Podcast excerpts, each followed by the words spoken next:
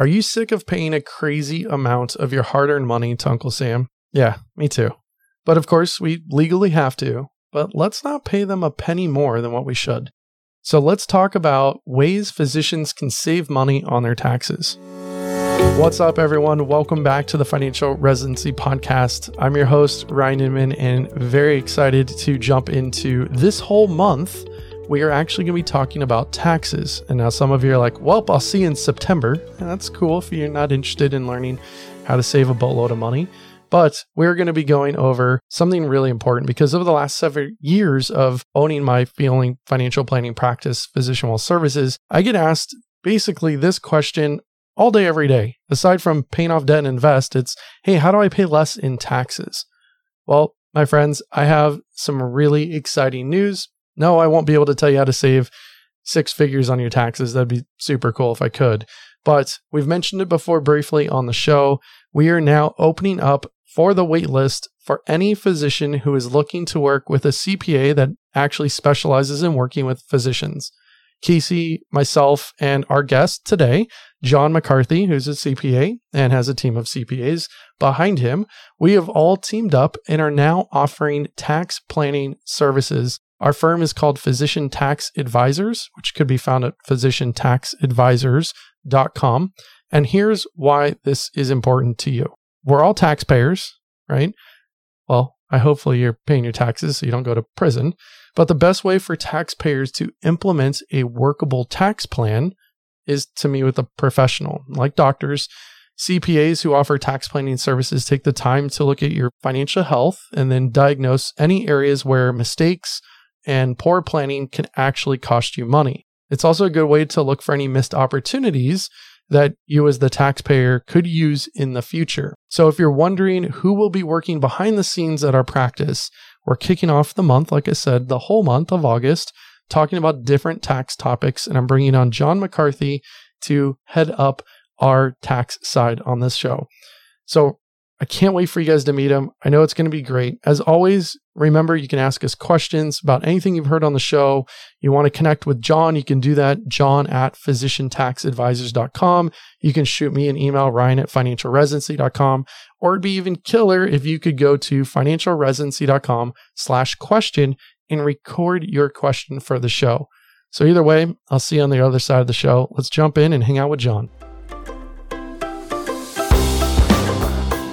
John, what's up, man? Welcome onto the podcast. Thanks for having me here, Ryan. Appreciate it. Of course. I should say welcome back because we had you on like way long time ago and there was like four listeners. Now there's hundreds, but it's a little bit different now. I'm excited to have you here. I've already told kind of everyone in the introductory part of this show that we've now partnered up with starting Physician Tax Advisors. I am so excited to be doing this. I know you're excited to be working with more physicians. And so I thought I'll bring you on the show and you just solve all our problems. Tell us how we pay Uncle Sam less in tax in like thirty minutes. You got this, right? No pressure at all. None at all. I, I just want at least five figures of savings. If you could do that, we're great. That would be great. This will be the most popular podcast ever if we can hit on that. I mean, if you could save everyone five figures, I think this would be the most popular podcast ever. But you know, just joking aside, there's some ways physicians can save some tax. There's common errors that we see in returns that we've chatted with you for years and years. You've been doing, obviously, my returns for years. We see common mistakes that they're making. And so I think it'd be really helpful to just to say like, hey, here's ways that you can actually reduce your tax liability either through deductions or credits. So why don't we actually start there, deductions versus credits? So I think it helps first to define our terms a little bit. And when we're talking about deductions and credits, it can get a little bit confusing. So, you know, it's kind of good to step back and talk a little bit about the difference between the two.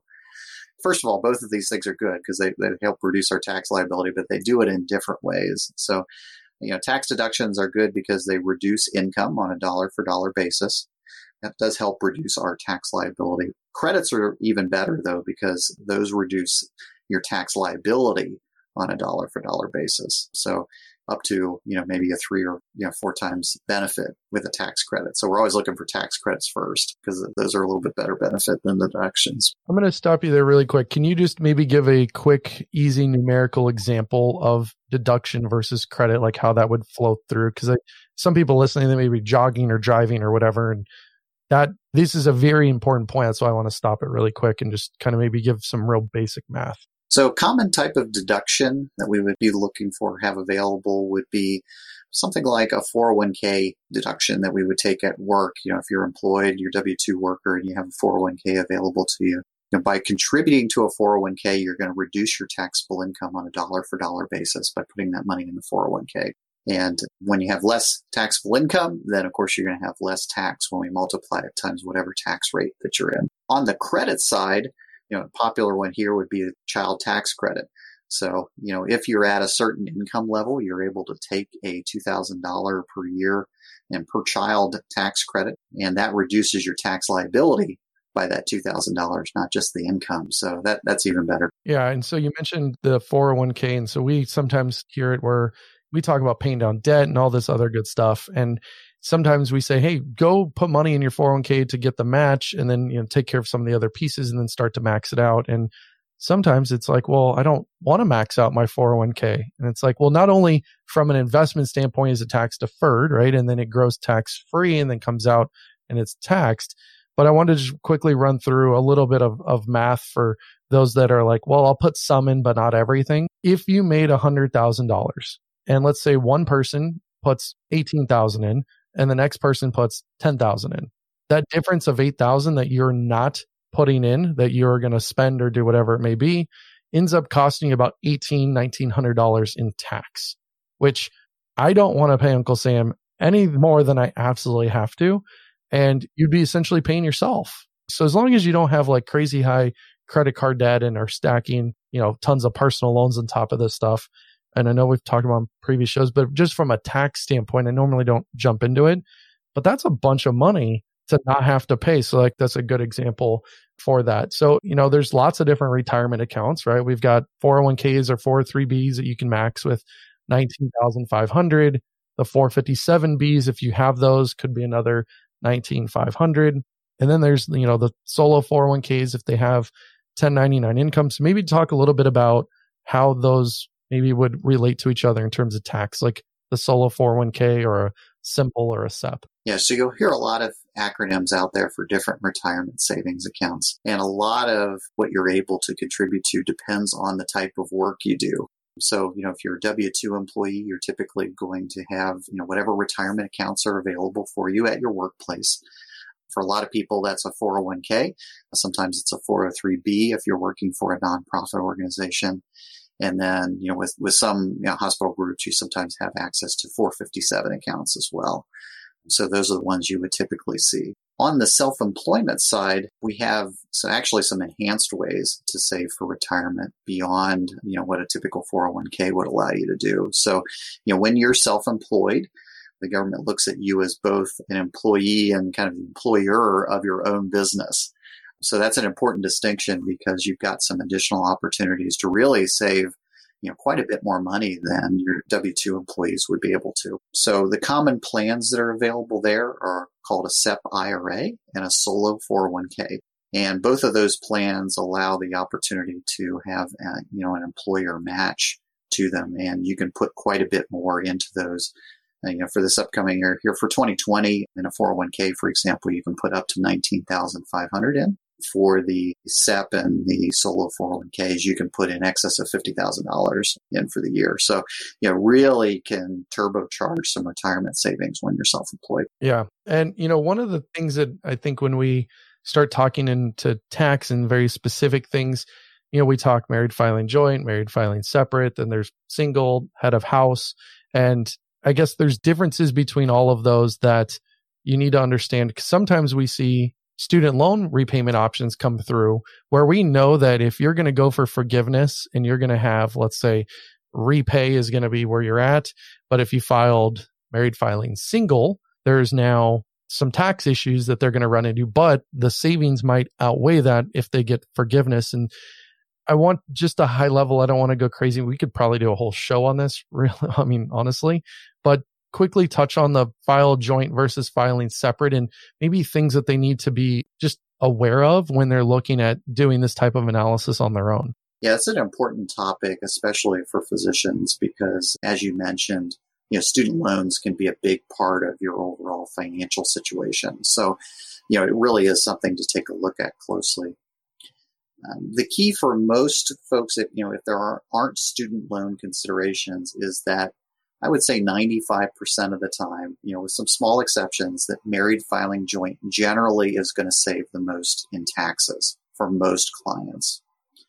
Where the wrinkle comes in is for folks that have student loan considerations, especially if you're on an income-based repayment plan, because uh, sometimes by filing separately, we can make a dramatic impact to those student loan repayment monthly amounts by filing separately. So, you know, what we like to do in our firm is, you know, provide what those tax savings look like.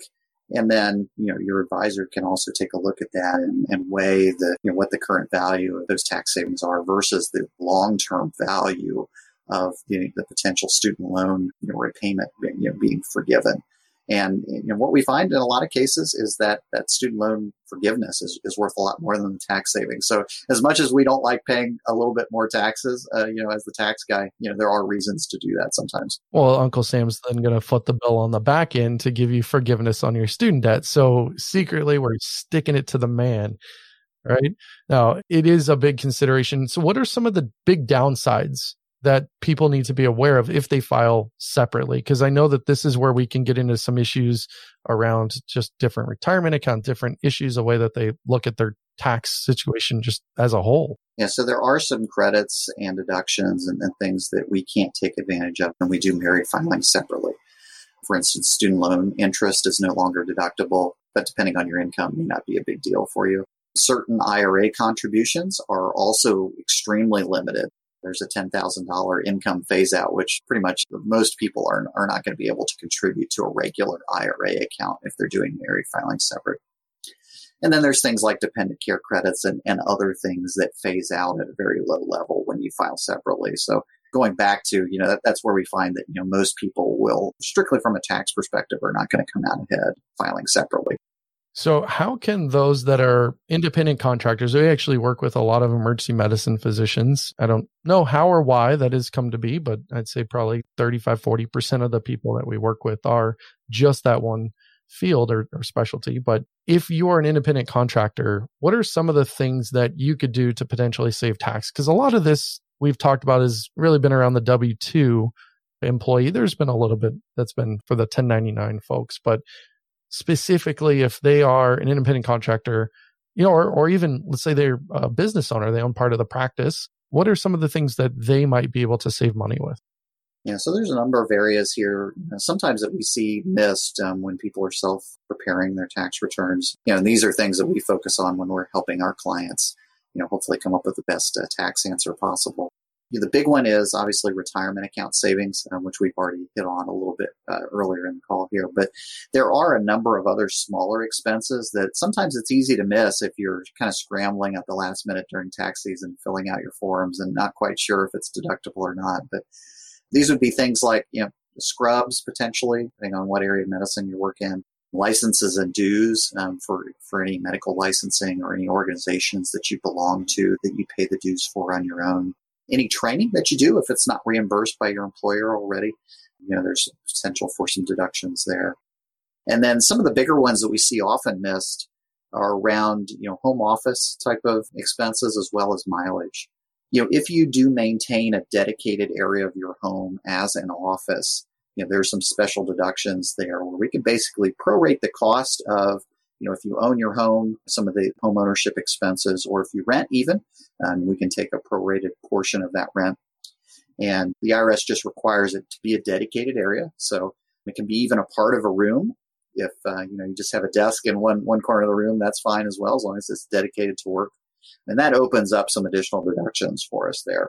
I was going to say, let's go in to make sure we classify what dedicated workspace is, because it's not your living room where you're watching T V and the kids are playing or, let's be honest, going crazy.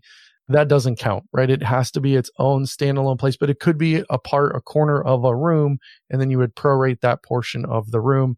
And I think, John, I, I mean, I get a lot of questions. I think it's pretty safe to assume this is one of the biggest areas that we see people screw up is, right, is what, what can you actually deduct, what is actually a qualified expense, and kind of working through those pieces. So I'd maybe like to stay here just a little longer, go in a little bit more on common maybe mistakes that you're seeing or other things that they might be able to capture? It is a little bit more of a complicated area. So I think people, uh, you know, are afraid of uh, deducting a home office a little bit. They feel like maybe it leads to more audit risk. I mean, the, the truth is, as long as it's an honest deduction and it's a dedicated area, like you talked about earlier, you know, it's a completely valid deduction for the return. So the key is making sure you know the square footage of the area that you're wanting to take the deduction for. And anything that goes along with the upkeep of the home is kind of fair game in this area. So, you know, we talked about rent, mortgage interest, real estate taxes if you own the home, as well as utilities. So, you know, think broadly here, you know, security, electric, water, trash, anything that, that's a part of upkeeping the home is included, as well as internet uh, coverage, telephone, anything along those lines. So with internet coverage or telephone. So I use my cell phone. Let's just pick on me for a second. I use my cell phone for work, but I also, you know, call my mom because she tells me to, right? Call my dad, call my cousins, whatever. So I use personal and I have business. What's the best way to kind of tackle that piece for cell phone and then for internet usage, right? My wife uses the internet. She's doing some, you know, calls from home, clinic stuff from home. Like she's now doing that, but she's W two, so she can't write that piece off. But I obviously run the podcast. I run this. How much can I deduct? You know, if, and if someone's thinking this, like how much can they deduct off of this? What's reasonable in the eyes of the I R S? Yeah, so we like to be conservative in this area. And one of the ways we see is the best way to do this is, you know, you don't want to deduct one hundred percent of these costs because the I R S does realize, you know, your cell phone, you're playing games on it, you're calling mom. It's not one hundred percent business use in most cases. But we do see that the I R S is willing to accept generally, you know, a seventy to eighty percent usage rate on that for business purposes. So we feel that that's a pretty safe deduction. As long as we're giving the I R S a little something there and saying, hey, yeah, we know this isn't one hundred percent business use, then uh, they tend to be pretty forgiving on that. Yeah, I think that's really helpful to understand just a little of those pieces. What about big things? Like my A C blew up. I had to spend ten thousand bucks to do this. And is it prorated a piece of that? Can I deduct some of the maintenance that's needed? Because my office, let's say, is ten percent of my home, and which I wish it was. I'd have a nice office at that point.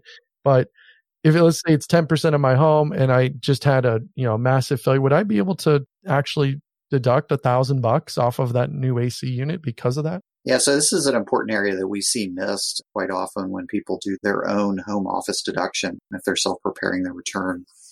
So if you actually, if you own the home, you're actually allowed to take a portion of the original purchase price of the home as part of that home office deduction. It is a small piece because, you know, for one, we have to use the square footage of the home. So let's say you have a, a two hundred thousand dollars home and it's a ten percent is dedicated to your home office. You were only at most going to deduct then twenty thousand dollars over the lifetime of owning the home. In addition to that, the I R S makes us deduct it on a very slow basis. So we have to divide it by twenty-seven and a half years. Not sure how we ever figured out twenty-seven and a half, but that's the I R S code for you.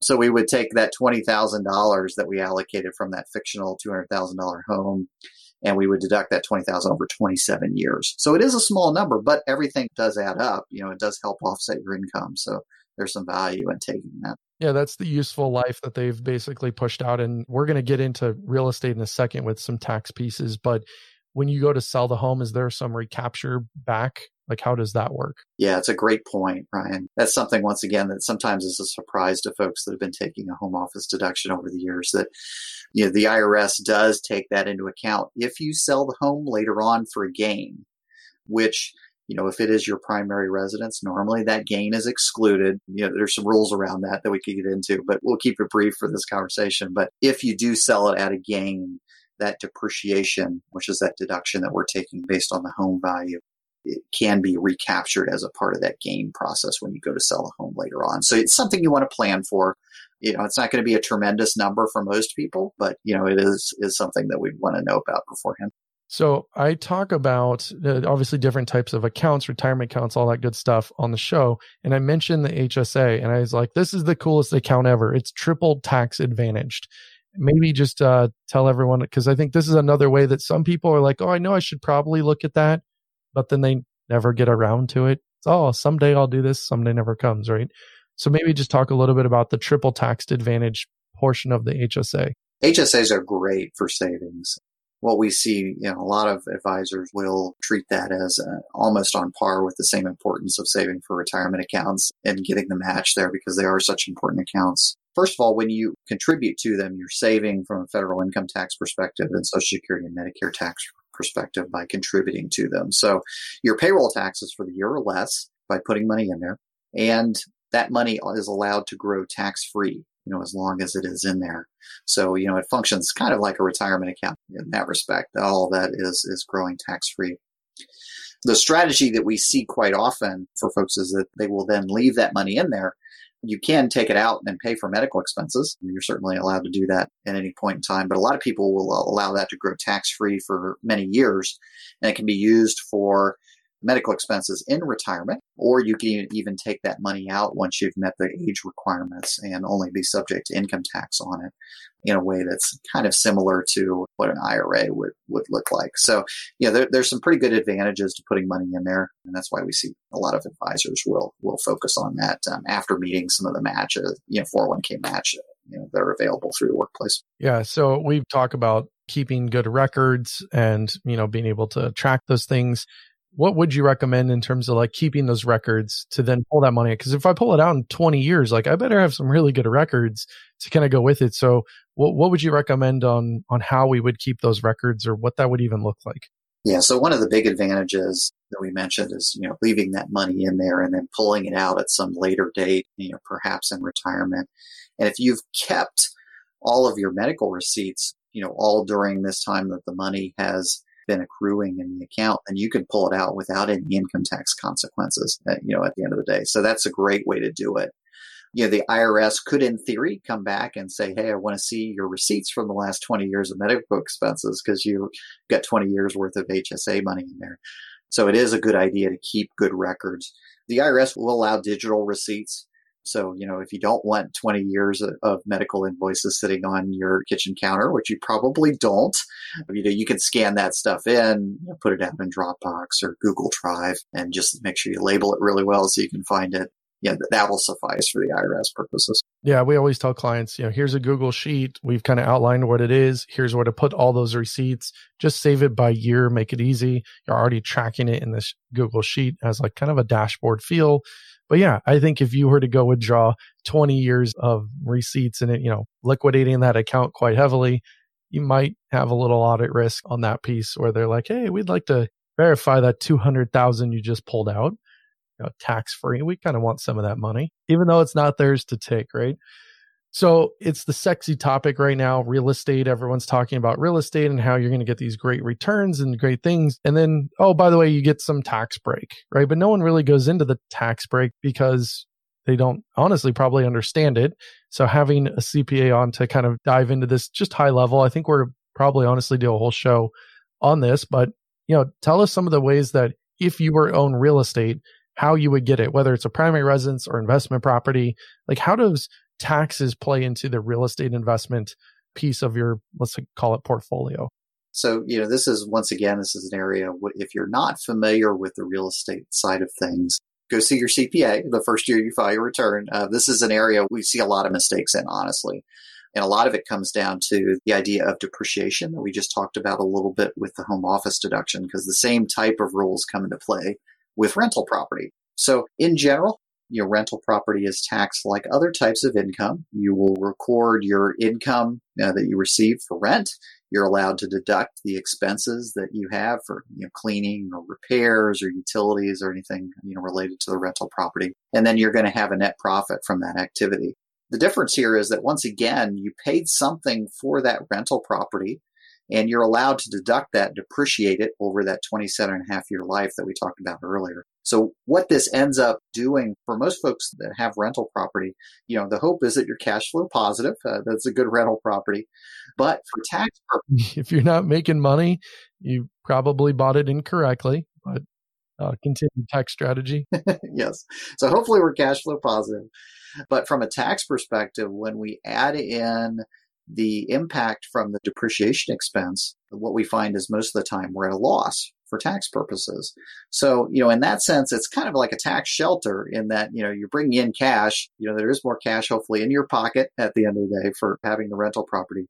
But from a tax perspective, we might not have to show any additional income, you know, in the years that you're operating it. Once again, the caveat here is that when you go to sell it, you know, there are some consequences that we have to take into account because of that depreciation, just like what we talked about, the home office deduction. I think it's a great thing to own some real estate. We obviously invest in it. This is what we know, like, and trust as well, just from a diversification standpoint. But there's lots of pieces that kind of make up on the real estate side. And John's been very helpful with how we've put together. Because like I said, John has done our returns for five, six years now. And, you know, it's been an honor to work with you. And I'm so happy that we're partnering together on the Physician Tax Advisor piece. And you guys are going to hear a lot about John because we are going to be, like I said in the intro, going to be doing tax for all of August, going through all the key pieces that we think you need to kind of know. And we want to start this off right with, you know, how physicians can just pay less in tax, because no one likes paying either the banks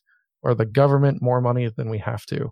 So John, thanks so much for being on. I know next week we have a fun show for them, but thanks for being on this week, and uh, talk to you soon. Yeah, pleasure being on, and I look forward to some future discussions.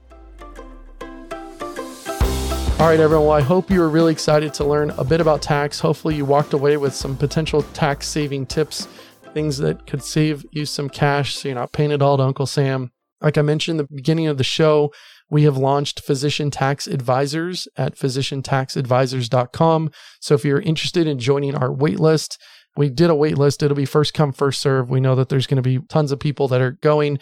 We want to make sure that it's fair for everyone. So if you'd like to work with a C P A that is doing proactive planning, not reactive tax preparation, you actually want to try to save some money on your taxes, highly, highly encourage you to reach out to us at physician tax advisors dot com. We'd be thrilled, loved to have you guys work with us on the tax side. So remember, everything we've talked about here is for educational purposes only. It's not specific financial planning advice or tax advice. Please go reach out to a C P A, a financial planner, or you can reach out to us if you don't have either one of those, and we'd be happy to help you out. But again, education only. This is not specific financial planning or tax advice. I will see you guys on Friday. Have a great rest of your week. Take care. Cheers.